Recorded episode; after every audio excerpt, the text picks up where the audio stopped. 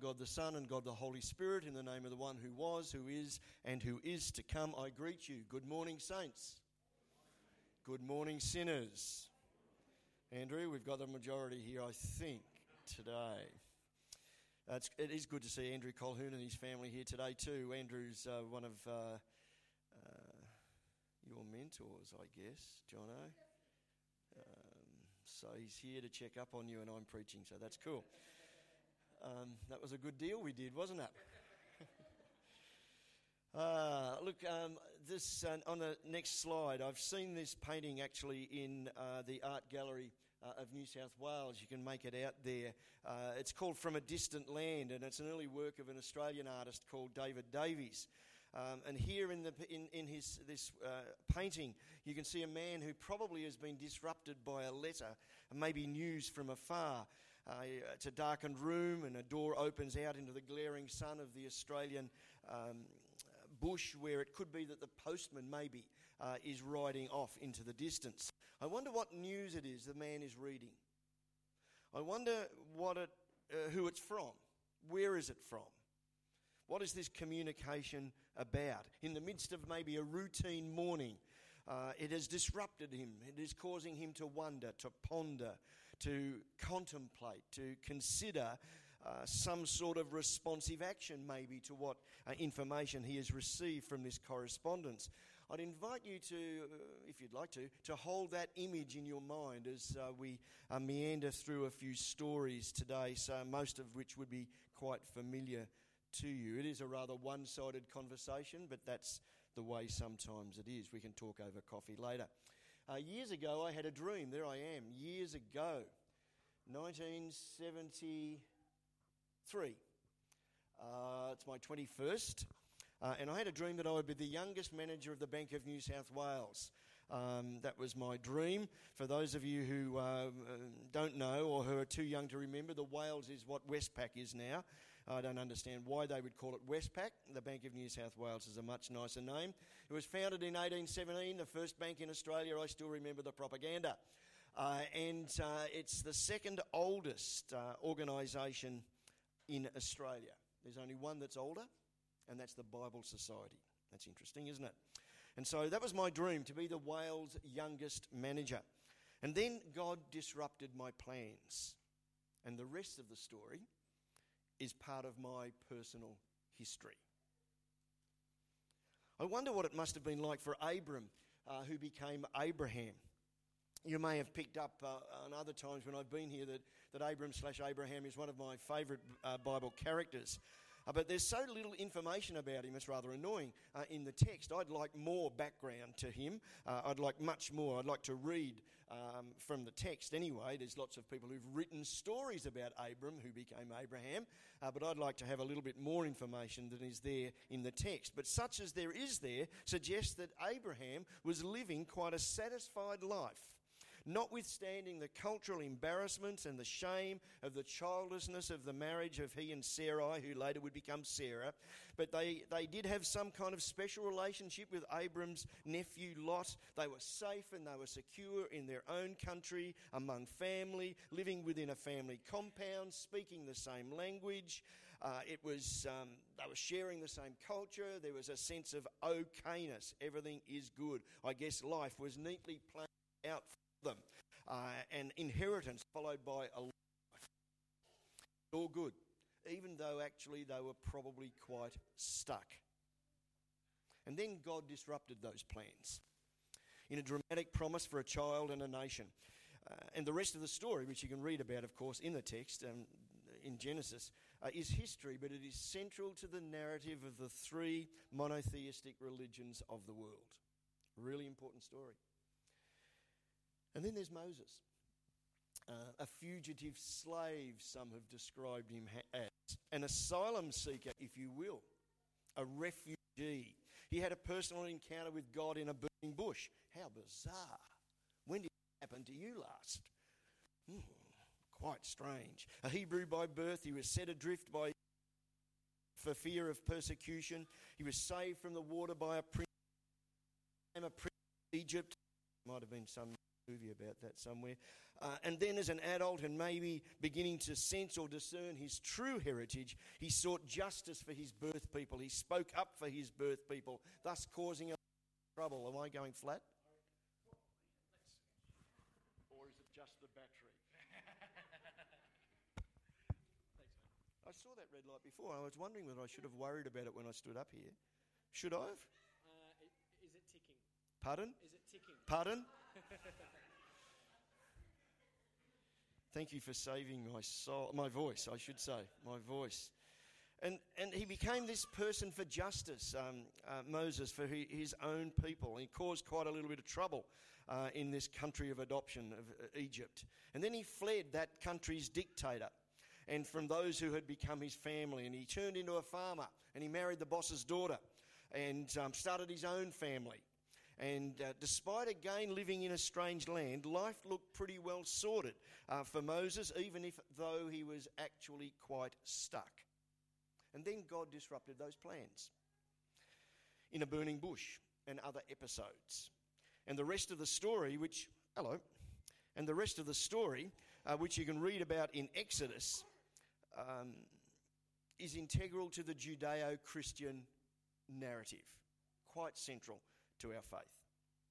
And then, of course, there was Peter and Andrew, and James and John, and Matthew, and, a, and fishermen, some fishermen, a tax collector, a political rebel, an accountant, uh, and others too, a hemorrhaging woman, an adulteress, a prostitute, a leper, a blind man, the dead brother of two female friends. Later still, there was an expert and rather eloquent prosecutor of um, religious law who was busy persecuting those who thought differently, particularly those who were choosing to follow the way of Jesus. And Saul, who became Paul, uh, Saul at that point, and each of these others were stuck in their own way. And God disrupted their plans.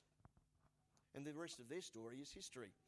Uh, and it forms a vital part of the narrative uh, that is the central hinge, if you will, of human history that's centered around the life, the death, and the resurrection of Jesus and the arrival of his kingdom here on earth. And the God of the gospel, we are told, bursts into the world most unexpectedly, like in a baby in Bethlehem, and like God in human flesh dying on the cross like in Jesus rising from the dead, like in medicine and in education and in printing.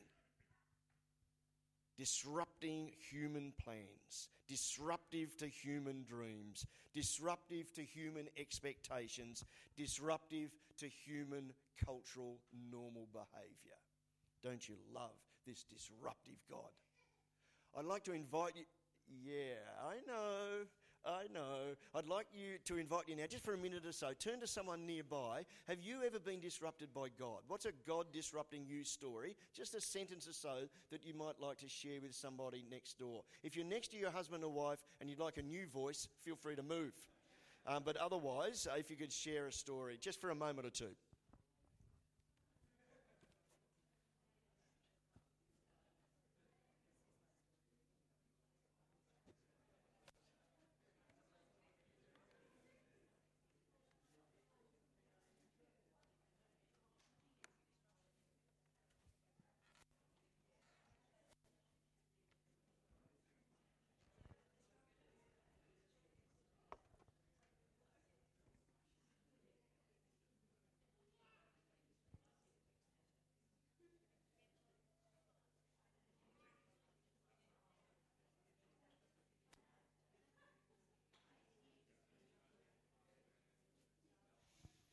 Okay, thank you for that. Um, you may choose to continue that conversation over coffee in a little while.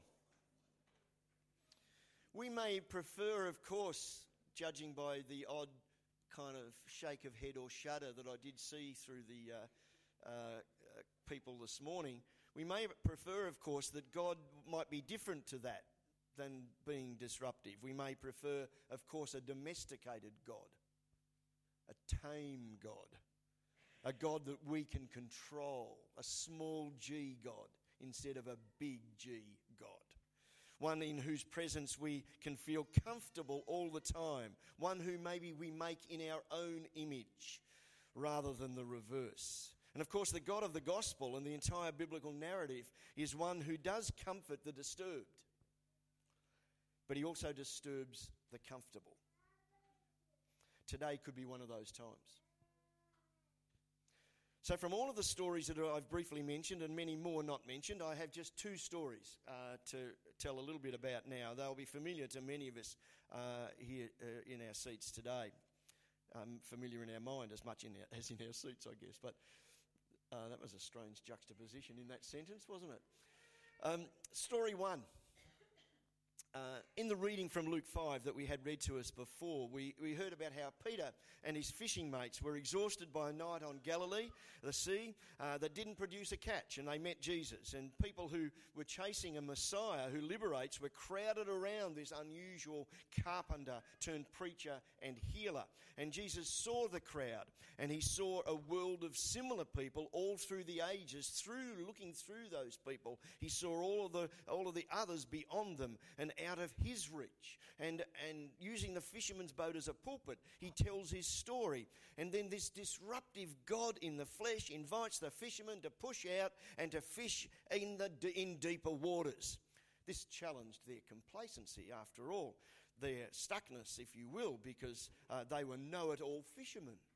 They knew where to fish, and this carpenter was telling us to go into another place. And of course, this also symbolises the fact that they'd caught no fish is an interesting little side point, isn't it? Um, indeed. And, and of course, this process symbolises Jesus' call for them to, to quit being the learned ones, the smart ones, if you will, to get unstuck, to change their jobs and to become learners or disciples rather than the learned ones, become learners, and to help him in the liberation of people from their true afflictions by comforting the, the disturbed and disturbing the comfortable all at the same time sometimes. And Peter is overwhelmed in the presence of Jesus just completely overwhelmed by this Jesus, the Christ, the Son of God, God in the flesh. And of course, he must have been overwhelmed also by the great catch of fish which would have blown him away completely. And it was only when Peter arrived at a point of a willingness to give up, of emptiness, of the need for a fresh start, that Jesus then said, Go deeper.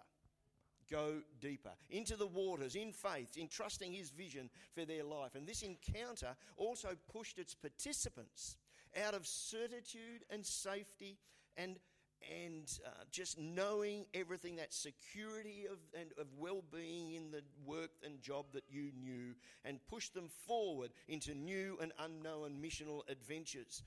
Uh, that set the tone, of course, for authentic Christian followership ever since, where first of all we meet Jesus and then we move out in, in missional Christian living as a sign, foretaste, and witness of the kingdom, and then over time a shape of church or ecclesia uh, church community will emerge that's right for the neighbourhood in which those followers are located. It may not be right for the followers in another neighbourhood where others are located, but it's the community that needs to be where they are located. Here is the disruptive God at work. Story two. In Psalm 126, uh, the first verse concludes, We were like those who dream.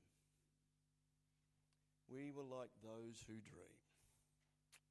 The people of God had earlier been instructed to put their roots down in this strange land of Babylon with its different culture, with its foreign language, its alien religions, and its crazy tasting food. And these instructions came with a promise that the disruptive God would at some time in the future visit them and bring them back home. And maybe He would do that just when they were most comfortable where they were. Stuck in their new surroundings. In the meantime, their plaintive, heartfelt, tearful cry was, How long, O Lord? How long must we wait? How can we sing the Lord's song in a strange land? And the words in the Psalm 126 form part of the lyrics of a song that the people of God sang when they would finally make their way back to the future, back to Jerusalem, after being in exile uh, in a strange land.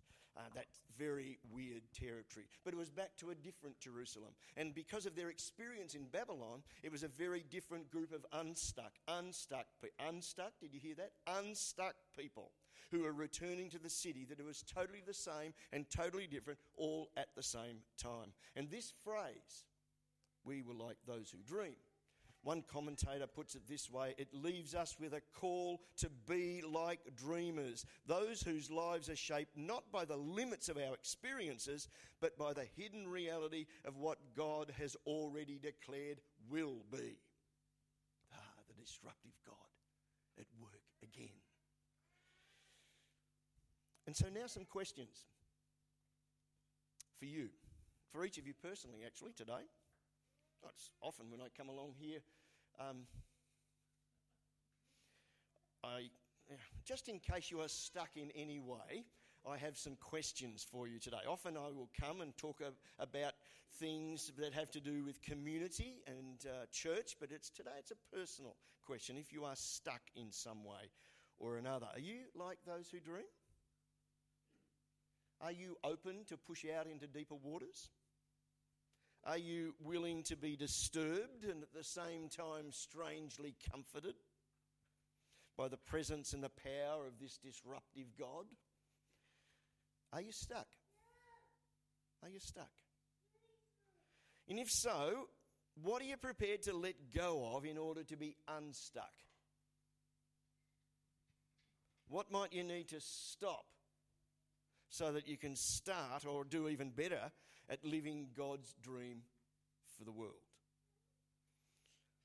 Uh, one of our senior ministers at Discovery last Sunday morning uh, preached in her sermon. Um, we're having a series about stuck and unstuck, hence some of my thinking, of course. And I've basically ripped this next bit off Jody. Um, I've acknowledged that, and so I now give it credit. I've already spoken to her about it, and she said, go for it. So it's all good. In her sermon last uh, Sunday morning, Jody suggested that there are some common triggers of becoming or being stuck. Um, and if you feel that you are stuck, it's possible that you may identify uh, with one or more of these. I hope you can read that red there. Can you read them? I'm going to say them. Anyway, shame can cause us to be stuck. if we hide from part of our story, or if we disown part of our story.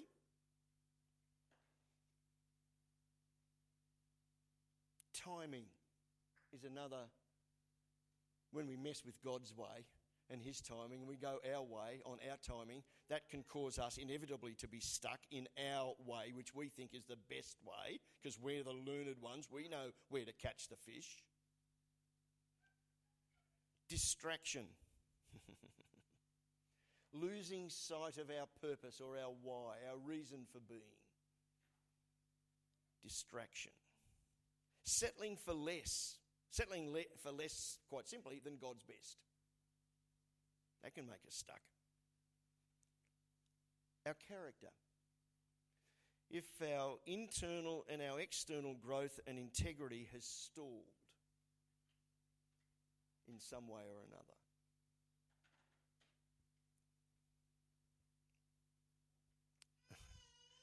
rather obviously disobedience. Deliberately or ignoring or disobeying God's way for you. Not someone else's way for you, or not God's way for someone else, but God's way for you. All those other things get played into sometimes. They can make us stuck too. So, shame, timing, distraction, settling for less, character, disobedience, fear can cause us to be stuck. A lack of wisdom or courage or a capacity to see beyond or to listen to the best voices to be able to see beyond where we currently are. Fear. And again, rather obviously, offence or unforgiveness.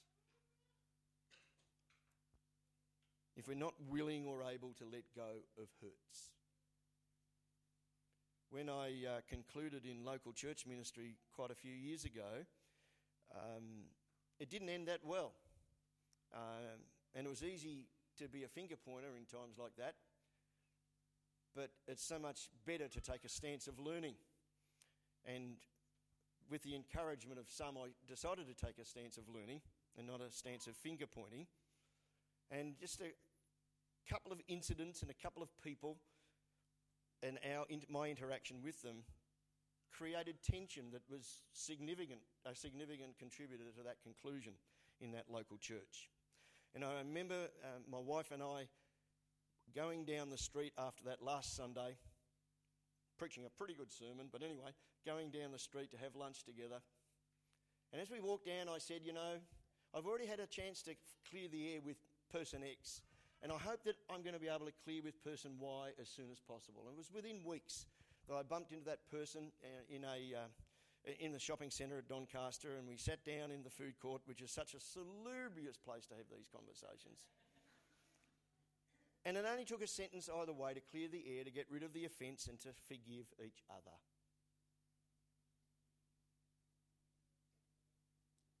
It, it was able to, I was no longer stuck. Those words up there, and maybe that last one, are ones that really can impact on us in our personal development, in our social and community development, and most of all in our spiritual relationship with God the Father, Son, and Holy Spirit. So I repeat what might you need to be prepared to let go of in order to be unstuck?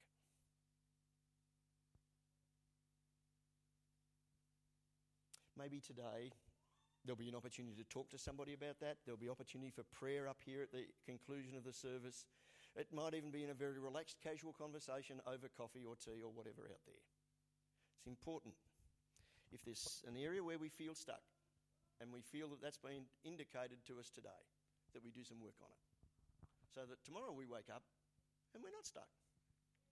And we can therefore have clear air in all of the ways that we seek to be a sign, witness, and foretaste to the kingdom where God places us Monday through Saturday. Could I invite you to stand? Please. It's okay. We're going to sing a song in a minute. But I'd like us to actually conclude with the words of a prayer. You know, the, the, there's five slides up there. Uh, we'll get to, I should say. But uh, let us say this prayer together. I invite you to join me in the saying of this prayer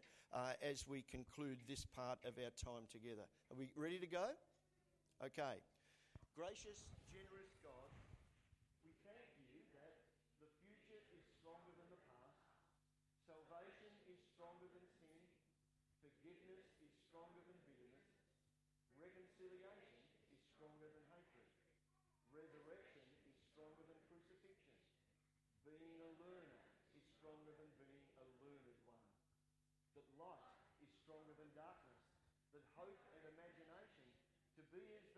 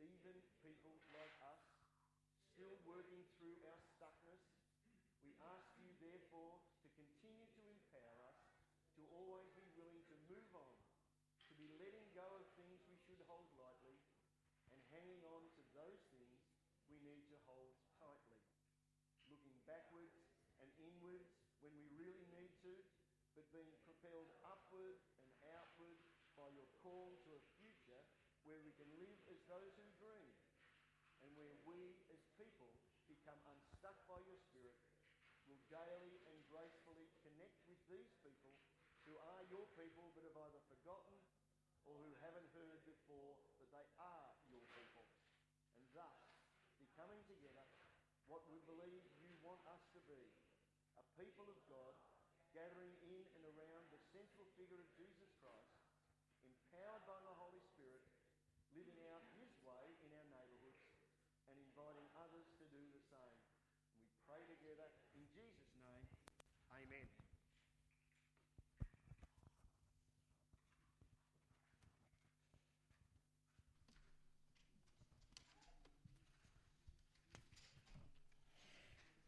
Nothing, nothing like being made a little bit uncomfortable.